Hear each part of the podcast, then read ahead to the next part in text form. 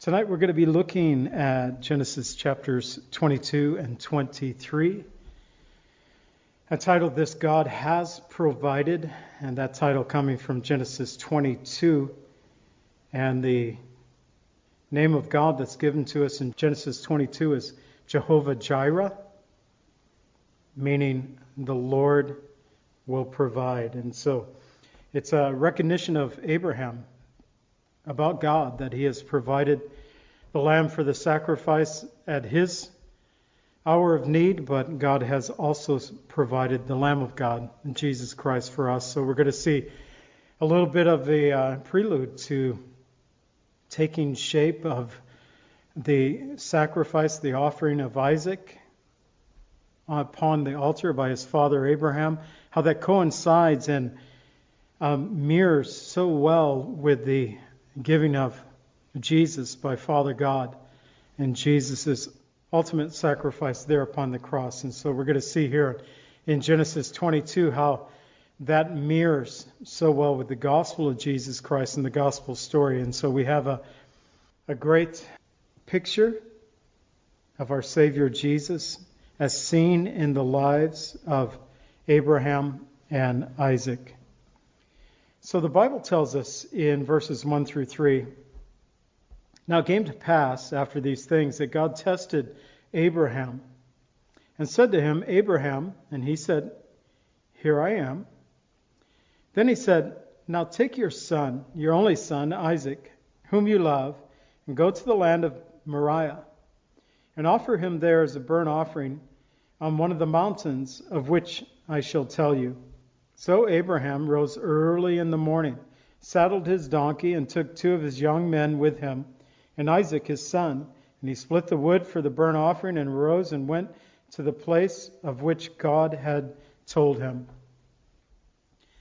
So God now calling Abraham to take his, notice that the Lord said, only son, Isaac, and also acknowledging the love that Abraham had for his son Isaac. It's not that Abraham didn't love Ishmael, but it's merely an acknowledgement of the love that Abraham has for Isaac as well. And this is, as we know, according to the Word of God, Isaac was the son of promise, where Ishmael was the son of the flesh. And God calls Abraham to offer Isaac as a burnt offering upon one of the mountains in the land of Moriah. And in obedience to God's command, early the next morning, Abraham saddled his donkey, took two of the young servants, his son, Isaac, and as well as the wood for the burnt offering. They went to the land of Moriah.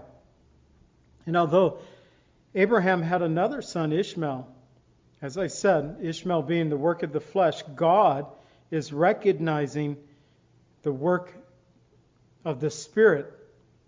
God is recognizing His work in the lives of Abraham and Sarah. As the Bible reminds us, Paul writing in Galatians 4 22 and 23, For it is written that Abraham had two sons, one by a bondwoman and the other by a free woman. But he who was of the bondwoman was born according to the flesh, but he of the free woman according to promise. And so now Abraham takes his son of promise, the son that he had waited for for 25 years, and the Lord had finally given him his son Isaac. And we learned of Isaac uh, being winged from mama's milk last week as we were closing out the study. And so, although it doesn't give us that age, it's an age where they begin to take solid food. It could be that he was between the ages of two or three years old at this point. And here we're not given an age of Isaac. We don't know how old he is, but we do get an idea that he was still young. In verses 4 through 6, it says, On the third day, Abraham lifted up his eyes and saw the place afar off. And Abraham said to his young men, Stay here with the donkey. The lad and I will go yonder and worship, and we will come back to you. So Abraham took the wood of the burnt offering and laid it on Isaac his son. And he took the fire in his hand and a knife, and the two of them went together. On the third day they arrived, the land of Moriah, they arrived at Mount Moriah.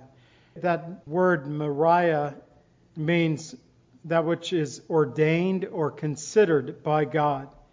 Abraham had his servants remain there at the foot of the mount while he and Isaac went to worship the Lord. And although Isaac's age is never mentioned, as I said before, Abraham does call him the lad here in verse 5. And that is a Hebrew word that refers to a young boy, uh, referring to a young boy or a young man or a servant. And so we can assume that he was younger.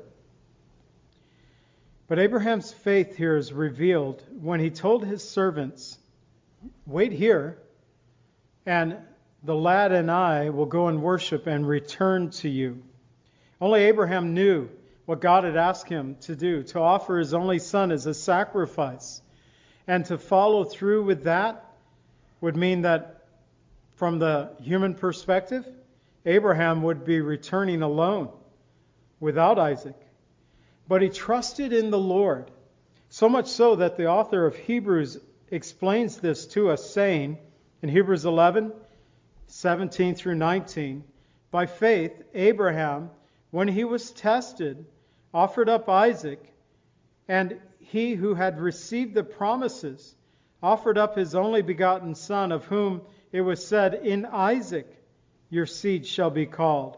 Concluding, and here's the faith process of Abraham in Hebrews 11:19, concluding that God was able to raise him up even from the dead, from which he also received him in a figurative sense. On the third day, it's a significant number for us because of this passage so mimicking the offering of God's only begotten Son, Jesus Christ, who went to the cross, was offered upon the cross as a sacrifice for our sins, and also was raised up on the third day. For three days, Abraham saw his son as dead.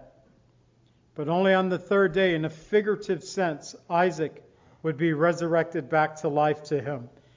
Here's how the account that's given to us in Scripture, here's how it plays out. In verses 7 and 8, it says, But Isaac spoke to Abraham his father and said, My father? And he said, Here am I, my son. And then he said, Look, the fire and the wood, but where is the lamb for the burnt offering? And Abraham said, My son, God will provide for himself the lamb for the burnt offering. So the two of them went together. As they went up that mountain to worship, Isaac noticed that there was something missing he acknowledged it to his father, saying, Look, we have the wood, we have the fire, but we have no lamb.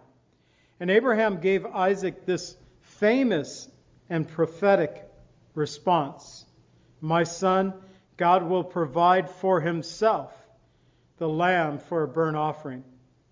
What faith it took for Abraham to offer up Isaac. But God will provide for himself. In fact, God has provided himself the Lamb. God provided Jesus Christ, the Lamb of God who takes away the sin of the world, ultimately as an offering for our sins. So they came to the place, verses 9 and 10, the place of which God had told him. And Abraham built an altar there and placed the wood in order. And he bound Isaac his son and laid him on the altar upon the wood. And Abraham stretched out his hand and took the knife to slay his son. Now we cannot be sure if Isaac was a, a willing sacrifice at this point, if he willingly allowed himself to be bound upon the altar. I like to believe that he did, but just knowing our human nature, it's hard to believe that he would. Yet, even if he didn't willingly, obediently lay upon that altar.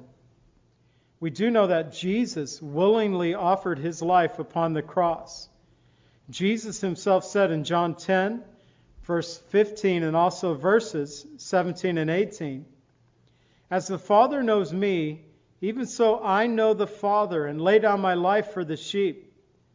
Therefore, my Father loves me because I lay down my life that I may take it again. No one takes it from me, but I lay it down of myself. I have the power to lay it down, I have the power to take it again. This command I have received from my Father. So we're unsure. Genesis 22 of Isaac's response at this point. No doubt he was frightened. No doubt he was confused. He already acknowledged that by asking about the location of the lamb. Where's the lamb for the sacrifice? And then when he discovered that he was the sacrifice, it had to be so difficult for him to comprehend. But God was setting up a type that would simulate that of God the Father and God the Son, Jesus Christ, and his offering upon the cross. So Abraham, he had taken up the knife to slay his son, and then 11 and 12, the angel of the Lord called from heaven, said, Abraham, Abraham, and Abraham said, Here I am. And he said, Do not lay your hand on the lad or do anything to him. For now I know that you fear God, since you have not withheld your son, your only son, from me. So once again, we find a Christophany connected to the story of Abraham, the angel of the Lord, the angel of Yahweh. Yahweh would be the Greek term there for Lord. So the angel of Yahweh, or a Christophany, a pre Bethlehem appearance of Jesus Christ. Jesus calling out to Abraham, telling Abraham not to harm the lad, acknowledging that Abraham had passed the test. God saying, Now I know that you love me because you have not withheld your son, your only begotten son. Now think about this. The Bible tells us in Romans 5:8 that God demonstrates his own love toward us, that while we were yet sinners, Christ died for us. Just as God said to Abraham, Now I know that you love me, that you fear me, since you have not withheld your son. In the same sense, we can say of God, Now we know that you love us because you have not withheld your Son, your only Son, from us. The work of Jesus upon the cross. 1 John 4, verses 9 and 10, we looked at these verses on Sunday. It says, In this is the love of God was manifested toward us, that God sent his only begotten Son into the world that we might have life through him. In this is love. Not that we love God, but that he loved us and sent his Son to be a propitiation for our sins. He sent Jesus to become a covering for our sins. Abraham had passed the test. He had finally learned to trust God no matter the cost. And I say this because Abraham had failed a number of times. We know of two that we have looked at. Just last week, we looked at the lie, the half lie that he had Sarah tell King Abimelech of the Philistines that she was his sister and not his wife. And he had done that before when he first came in the land when there was a famine and he went to Egypt. He had Sarah tell the people there that she was his brother and not his wife.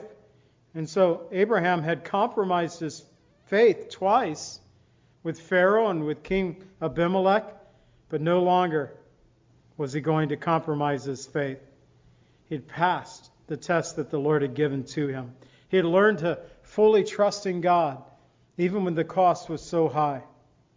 In James 2, verses 21 through 23, James writes about Abraham saying, Was not Abraham our father justified by works when he offered Isaac his son on the altar? Do you see that faith was working together with his works, and that by works faith was made perfect? And The scripture was fulfilled, which says, Abraham believed God, and it was accounted to him for righteousness, and he was called the friend of God. Abraham's faith and works were made perfect as seen through his sacrificial obedience to God's command for his life, even at a great cost. A faith that believes God when it seems to go against logic, which this situation that Abraham found himself in absolutely seemed to go against logic. That is a real faith. And such faith, God is able to do great things. We too can have such faith. We too, through faith in Jesus Christ, have been counted righteous before God. As Paul explains in Romans 4, verses 22 through 25, saying, Therefore it was accounted to him, to Abraham, for righteousness. And then Paul went on to say, Now this was not written for his sake alone, that it was imputed to him, but also for us. It shall be imputed to us who believe in him, who raised Jesus our Lord from the dead, who was delivered because of our offenses and was raised because of our justification. So at that moment, verse 13 tells us Abraham lifted up his eyes he looked, and there was behind him a ram caught in the thicket by his horns. So Abraham went and took the ram and offered it for a burnt offering instead of his son. And Abraham called the name of that place, The Lord will provide. Hebrew, that would be Jehovah Jireh. As it is said to this day. Now, Moses is writing this and so Moses, speaking about this event some 600 years later, he says, As it is said to this day, in the mount of the Lord it shall be provided. So a saying went out that lasted at least 600 years up to this time, and then even beyond that, that in the mount of the Lord it shall be provided. At Mount Moriah, where Abraham was willing to offer his son, his only son, whom he loved, as a sacrifice unto God. Thankfully, he did not have to go through with it because God provided a ram. Jehovah Jireh, the Lord will provide. And in the mount of the Lord it shall be provided. In reality, in the mount of the Lord it has been provided, for God provided his only Son.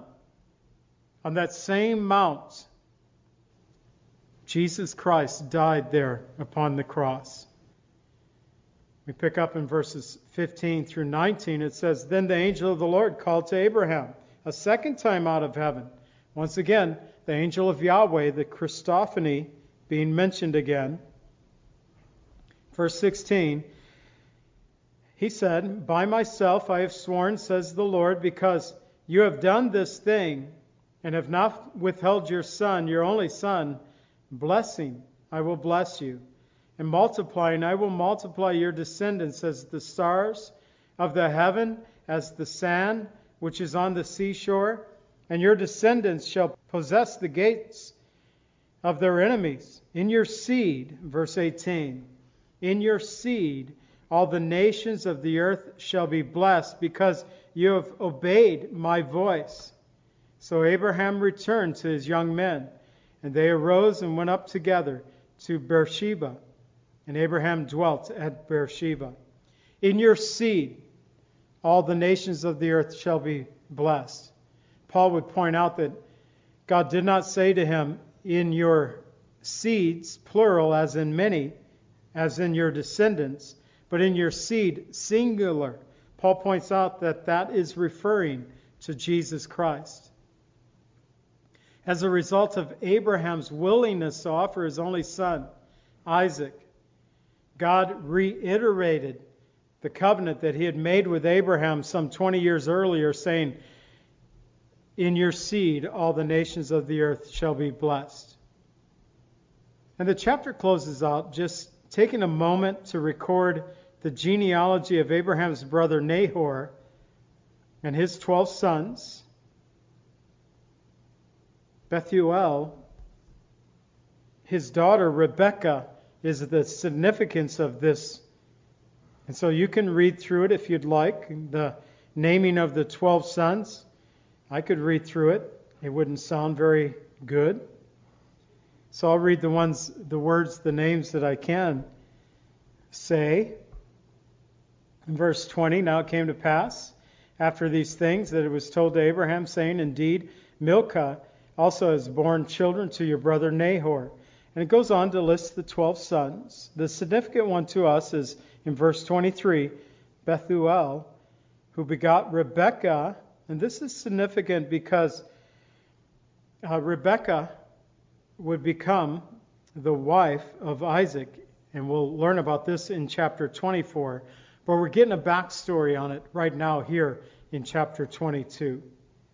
And so the significance of this, that there's going to be a bloodline involved with the marrying of Isaac to his wife Rebekah, who actually could be connected back to Abraham's brother Nahor. So, Abraham's statement, before we move on into chapter 23, concerning the provision of the lamb, the Lord will provide for himself a lamb, he said. It was prophetic because Abraham's story, in so many ways, Abraham and Isaac mirrors the redemptive plan of God through his only begotten Son, Jesus. Here's a few things that I've noticed about this. Speaking of the Father, or the fathers in this situation, both Abraham and God had only begotten sons whom they loved. Both offered their sons as a burnt offering. A burnt offering in the Old Testament, we get into this when we get to the book of Leviticus, and we'll talk about the offerings of consecration. So, a burnt offering was that of total consecration to the Lord. And that is the meaning behind it. So, they both offered their son as a burnt offering or as total consecration. Both received their sons back from the dead, Abraham figuratively, God actually. Both called brides for their sons. Isaac bride was Rebekah. We were just introduced to her at the end of this chapter. And Jesus' bride is the church. And Isaac and Jesus, we find that when we look at their stories, the accounts of their life, that both were obedient to their father's will. Both carried the wood for the offering. Isaac was for the fire, Jesus was the beam of the cross. Both were offered as a sacrifice on Mount Moriah. Personally, this is just me, but personally, I believe God said, Go to the land of Moriah to a mount that I will show you. I personally believe that God showed him the very exact place where his son would be offered upon the cross. That's just opinion of mine. I don't think God does anything halfway. His prophecies are perfect. But they were both offered on Mount Moriah. Even if I'm wrong and it was a different location on the mount, they were both there. Both sons raised on the third day, Isaac figuratively, Jesus actually, both received and loved their bride. God did provide the Lamb as a substitute, his only begotten Son, and through Jesus all the nations of the earth have been blessed.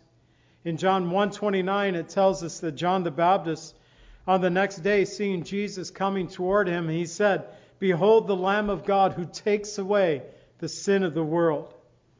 And in John 3:16 and 17 the Word of God telling us that God so loved the world that He gave His only begotten Son, that whoever believes in Him should not perish but have everlasting life. And then verse 17 For God did not send His Son into the world to condemn the world, but that the world through Him might be saved. Jehovah Jireh, the Lord will provide. And God has provided His Son, Jesus as a sacrifice for our sins. We get into Genesis 23. We find that Sarah passes away from this earth, and she had a life well lived. In verses 1 and 2, it tells us Now Sarah lived 127 years. These were the years of the life of Sarah. So Sarah died at Kirjath Arba, that is Hebron, in the land of Canaan. And Abraham came and mourned for Sarah and to weep for her. Uh, the, just the wording of that, Abraham came to mourn for Sarah. It was as if he was away when she passed away. And so that would be sad just to contemplate that. But he came to not only pay last respects to his wife, but also to prepare for her burial. She had lived 37 years after the birth of her son Isaac. God blessing her with a son in her latter years, blessing her with a fruitful life of 127 years. And afterwards, when Abraham came to mourn and to weep for his beloved wife, the Hebrew word for mourn means to wail or to lament. It can also mean to tear at the hair or to beat at the breast. The word can for weep here means to bemoan with tears. And so a great expression of grief was poured out from Abraham because of Sarah and the loss of Sarah.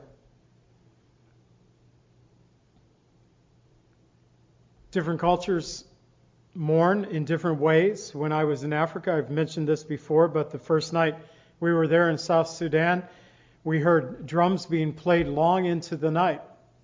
Personally, I thought that just like in the Tarzan movies, this is how it is. They play drums at night, and it wasn't what was going on. What was actually going on was that one of the women had died giving birth to a child, and as an expression of love, they would play their drums as long as they could. And so the drum playing long into the night, that first night that we were there, that was an expression of great love toward the wife that had died. And I didn't hear any more drum planes. I was there for 10 days in South Sudan. Didn't hear any more like that. It wasn't repeated again. It was a unique thing. And that, that's a blessing that it was a unique thing for them, but it just is a way of expressing their love towards some way, their process of mourning and grief and here in the Hebrew, that of mourning and weeping, to wail or to lament, to beat your breast, to yank hair. The word can describe that, to bemoan with tears. All of these things used to describe these two Hebrew words. The Bible tells us in Matthew 5, verse 4 Blessed are those who mourn, for they shall be comforted. And in reality, we have all mourned in many ways, in circumstances, at many different levels. We'll mourn again in many other ways and circumstances. Yet Jesus has promised, Blessed are those who mourn, they shall be comforted. Through Jesus, those who mourn can find hope and they can find true comfort in the Lord. That Greek word for comfort is a compound Greek word, parakleio. It's a Greek word that means to call near. And I, I get this picture of a comforter, someone who comes near, putting their reassuring arms of compassion around us, just giving us a hug. Greatest example I've had personally in my life was when my dad passed away. I was 28 years old. That's quite a while ago.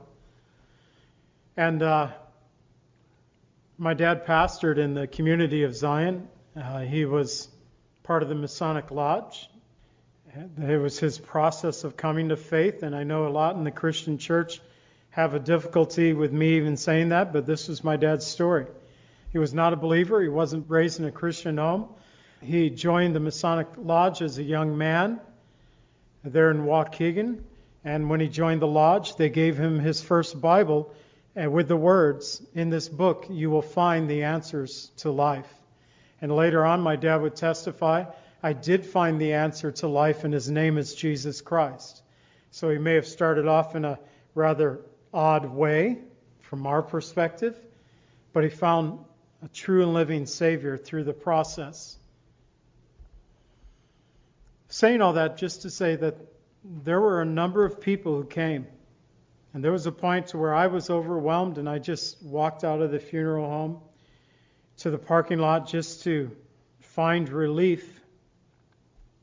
And it was uh, Lily's brother Roy coming at that same time. And I could get emotional over this, and I might. But I was walking out. Roy was coming to the wake, and he saw me. He never said a word. He just gave me a firm hug, and he held me, which he's never done before, and he's never done since. it was unique. It was a once in a lifetime event. But he gave me at that hour what I needed. That's a perfect description of Paracletus, one who comes alongside, one who comes near. And even without words, we can minister to others. Christ has promised that he will draw near to those who draw near to him. So we find this bartering process begin to unfold here. Abraham rose early in the morning, it tells us in verse 3. He stood up from before his dead. He spoke to the sons of Heth, saying, I am a foreigner and a visitor among you. I'm trying to do math in my head real quick here, but they've been in the land for 25 years. She lived 37 years, 55, 62 years. He'd been hanging out for a long time. But still, he calls himself a foreigner and a visitor among them. He said, Give me a piece of property for a burial place among you, that I may bury my dead out of my sight. He still had not purchased any property. And this is because God had called him to live the life of a sojourner. God had said in Genesis 13, 17, to walk the land, its length and its width. God promising, I give it all to you and to your descendants after you. But up to this point, 62 years in the land, Abraham had not even purchased a single piece of property. But as a Bedouin, he sojourned in the land of promise. And so, not wanting to offend his neighbors, and no doubt, in the past 62 years, there have been many who had died. I mean, he had, remember, back in chapter 14, I believe it was, or 13, Genesis, probably 14. He had uh, 318 trained men in his own household. And so he had quite a large estate, many people serving him. And yet he'd never owned property for himself. So, in one sense, because of God's promise, all the land belonged to Abraham, his descendants after him, but not wanting to offend his neighbors, he sought to purchase a burial plot for his wife and also for his family. And he had it in his mind where he wanted that plot to be. He had already figured it out. In verses 5 through 9, it tells us, And the sons of Heth answered Abraham and said to him, It could be Heath, could be Heth. I'm going to go with Heth today. Said to Abraham, Hear us, my Lord. You are a mighty prince among us. Bury your dead in the choicest of our burial places. None of us will withhold from you his burial place, that you may bury your dead. Then Abraham stood up and bowed himself to the people of the land and the sons of Heth. And he spoke, said to them, If it is your wish that I bury my dead out of my sight, hear me, and meet with Ephron, the son of Zohar, for me, that he may give me the cave of Machpelah, which he has. It's at the end of his field. Let him give it to me at the full price as a burial place among you. And so he's he had this place in mind. They said, wherever you want to go. They said, any burial place of ours is yours. And so kind of gives that sense. Any graveyard we have, feel free.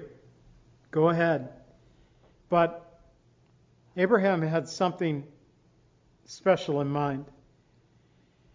Now, it's not the exact cave, but when Lily and I and others, a few others here from the church as well, we were in Israel, uh, we got to walk through one of these burial caves. And it was carved out there in Israel, and it was a, place that they discovered, and now they allowed you to walk through the place. So, no doubt, a very similar place, whether it was already hewn out and prepared for burial, or he would purchase the land, knew of the cave, and would make it the burial plot. We can't be sure about that. But they asked the people, the sons of Heth, that they might be intercessors, witnesses concerning the purchase of this land from Ephron the Hittite. And so then the bartering takes place, verses 10 and 11. Ephron dwelt among the sons of Heth, and Ephron the Hittite answered Abraham in the presence of the sons of Heth, all who entered the gate of the city. Remember, at the gate, business took place. It was like their county seats or their courthouse. And so they refer to this gate of the city. They were doing a transaction here. And Ephron said, No, my lord, hear me. I give you the field, the cave that's in it. I give you in the presence of the sons of my people. I give it to you. Bury your dead. So the exchange is recorded now between Abraham and Ephron. The bartering process of their day. We still do some bartering today, maybe with the inflation and the way our country's headed. Maybe we'll have to do some more bartering these days. But when I just think about some of the things that we naturally might do, I don't know of too many people who anticipate paying for the full price of a home without at least trying to get a couple of thousand dollars off, or walk into a car dealer and say, I like that car, what's the price? Here it is. I actually don't mind the barter back and forth. I don't mind sending the, shouldn't say it, but we bought a Chevy Blazer once and the salesman was going back and forth between me and the manager. I don't know what he was saying to the manager, but it was part of his process. And uh, we finally agreed upon a price. Maybe at a flea market or at a rummage sale. Again, you barter. They were bartering. Normally, you don't offer to give it away. Ephron offered to give the property, the land, but it was merely a graceful entry point for the bartering process. I'm sure he never intended for Abraham to receive it without paying money for it. In verse 12, Abraham bowed down before the people of the land. He spoke, verse 13, to Ephron in the hearing of the people of the land. He says, If you will give it, please hear me. I will give you money for the field. Take it from me, and I will bury my dead. And Ephron answered and said, My Lord, listen. Verse 15. The land is worth 400 shekels of silver. What is that between me and you? So bury your dead. So here he is naming the price kind of in a very kind way. Uh, you know, I already said you could have it. It's worth like 400 shekels of silver, but go ahead, bury your dead. But Abraham, hearing the price, weighed out the silver for Ephron, which he named in the hearing of the sons of Heth 400 shekels of silver currency of the merchants of that day. And so he paid the price for the place. Abraham really didn't do much bartering, but it was it's significant because we discover ultimately that Abraham not only would lay his wife to rest in this cave, in this field that had belonged to Ephron, there in Machpelah, he would plant a tree in the field, and within all the surrounding borders, he would mark the place as his. And ultimately, Abraham, Isaac, Rebekah, Jacob, and Leah would also all be buried in that cave. And so it was significant because it belonged to the family. And it belonged to several generations. Think about that. Abraham, his son Isaac, his grandson Jacob, all buried in that cave, along with their wives, Rebekah and Leah. That's an interesting thing. We'll get back to that again as we go through Genesis. But we know Jacob's favorite wife was Rachel, but he was actually laid to rest with Leah, the wife who had given birth to Judah who is a descendant of Jesus Christ. I just think that's significant.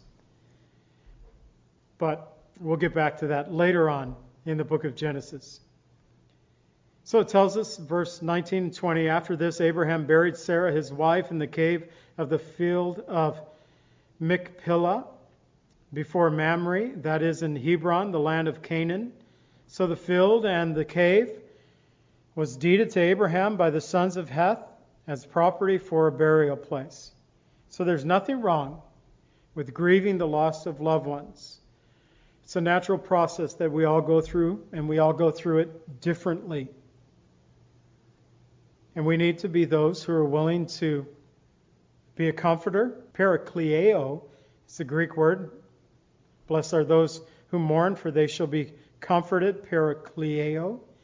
To come, to draw near, or to come alongside someone. We need to be those who are willing to be near, to come alongside. But we also know that true comfort comes through Jesus Christ, our Lord. 2 Corinthians 1 3 and 4 says, Blessed be the God and Father of the Lord Jesus Christ, the Father of mercies, the God of all comfort, who comforts us in all our tribulation, that we may be able to comfort those who are in any trouble with the comfort which we also ourselves are comforted by God.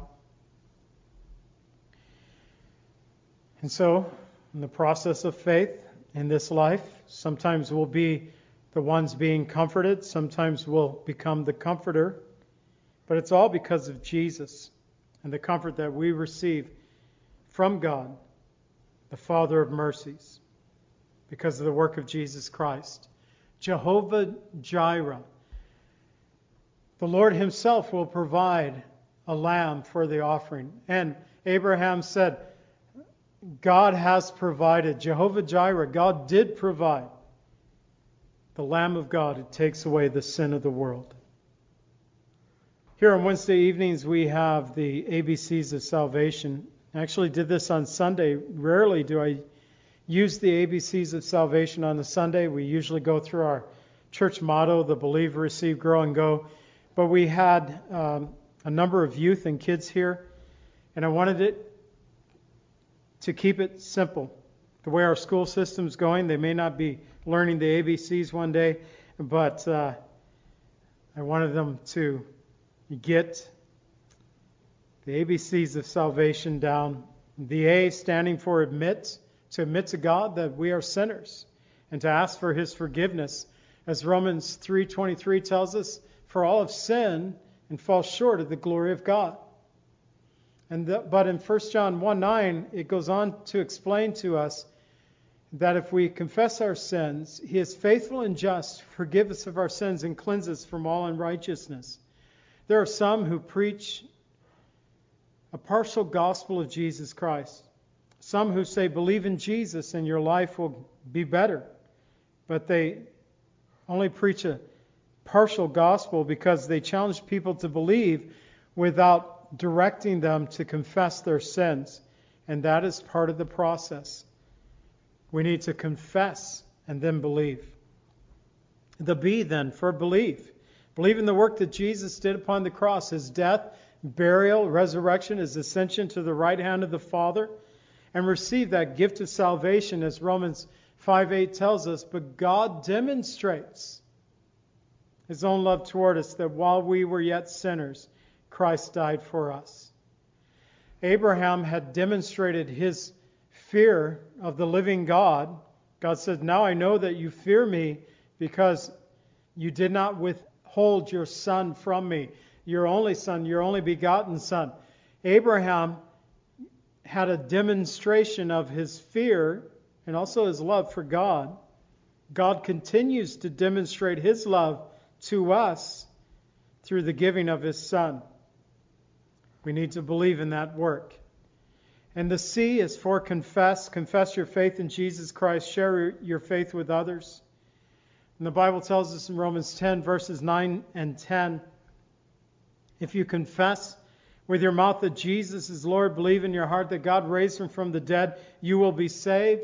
For with the heart one believes unto righteousness, with the mouth confession is made unto salvation. And then I love Romans 10:13. Whoever calls upon the name of the Lord shall be saved. Whoever. God's salvation is available to whosoever believes in his Son, our Savior, Jesus Christ. Tonight, if you're listening on radio or maybe at a later date or watching through social media and you have questions regarding your faith or a prayer request, please email us at cclv at comcast.net. cclv at comcast.net. This coming Sunday at 10 a.m., Lord willing, we'll continue our study in the book of Revelation. We're going to be looking at Revelation chapter 10 I looked over this chapter today and I titled this A Bitter Prophecy. It's a very short chapter in the book of Revelation, so we'll see how it goes. I could almost dip into chapter 11, but chapter 11 has several events that kind of work off of each other, so that might be difficult to do. So we may just hold it to Revelation 10 and have a short Sunday one. That would be amazing. You're thinking, that's amazing. But we'll see how it goes. A bitter prophecy, Revelation chapter 10. So, both in Genesis and the book of Revelation, we're nearing the center of these books. And I am so blessed that I'm able to once again teach through these books to this community, to the people here at Calvary Chapel. Uh, keep us in your prayer. And the church, we had a storm last night. We had some roofing shingles, rip off, not too much. I was up there repairing the shingles today. I had an oak tree go down that needs to be cleaned up. And one of the brothers who came out to family camp from another church last week was here this afternoon cutting on that tree. He'd seen it, the picture that I posted on social media. So he came out with his chainsaws and started cutting away. What a blessing that was power was out, the radio was off. We had a emergency national test today. We failed, got some equipment issues. And I had mentioned this before that we have taken a bigger step of streaming our radio ministry. And now we're streaming through uh, video, and we're going to take another step with that and get a little better at that as well. So I just ask for prayer and think about Calvary Chapel, even in your prayers, it could be as simple as, and God bless Calvary Chapel, close out those meal prayers with a, a blessing toward this place. I believe that spiritual warfare is real, and we might find ourselves in the midst of it here if we already don't recognize it going on. And so pray for strength and for God's grace to be upon this place. Speaking of that, let's go ahead and stand up and close in prayer. We thank you, Father, for your word, for Abraham, and the great example of faith that he has to so many. But this Genesis 22, it's one of the famous chapters in all of the Bible because how it so mimics the cross itself, the great love of Abraham toward Isaac and his willingness to offer Isaac and the great love of God the Father and his Son Jesus, and Jesus offering his life upon the cross. And so we thank you, Lord, that you are Jehovah Jireh. We thank you, Lord, that you have provided your Son, our Savior, Jesus Christ. Again, Lord, I pray that you'd be with those who are hurting and suffering. We pray, Lord, your hand be upon them. Comfort those, Lord, as we looked at tonight in our text, those who are mourning. Be comfort to them. And Father, I pray that you would be our ultimate comforter, Parakleio, the one who comes alongside to give us true comfort and mercy. We pray all these things, Lord, in the name of Jesus. Amen. Pray that God would bless you and keep you, that his face would always shine upon you and give you peace.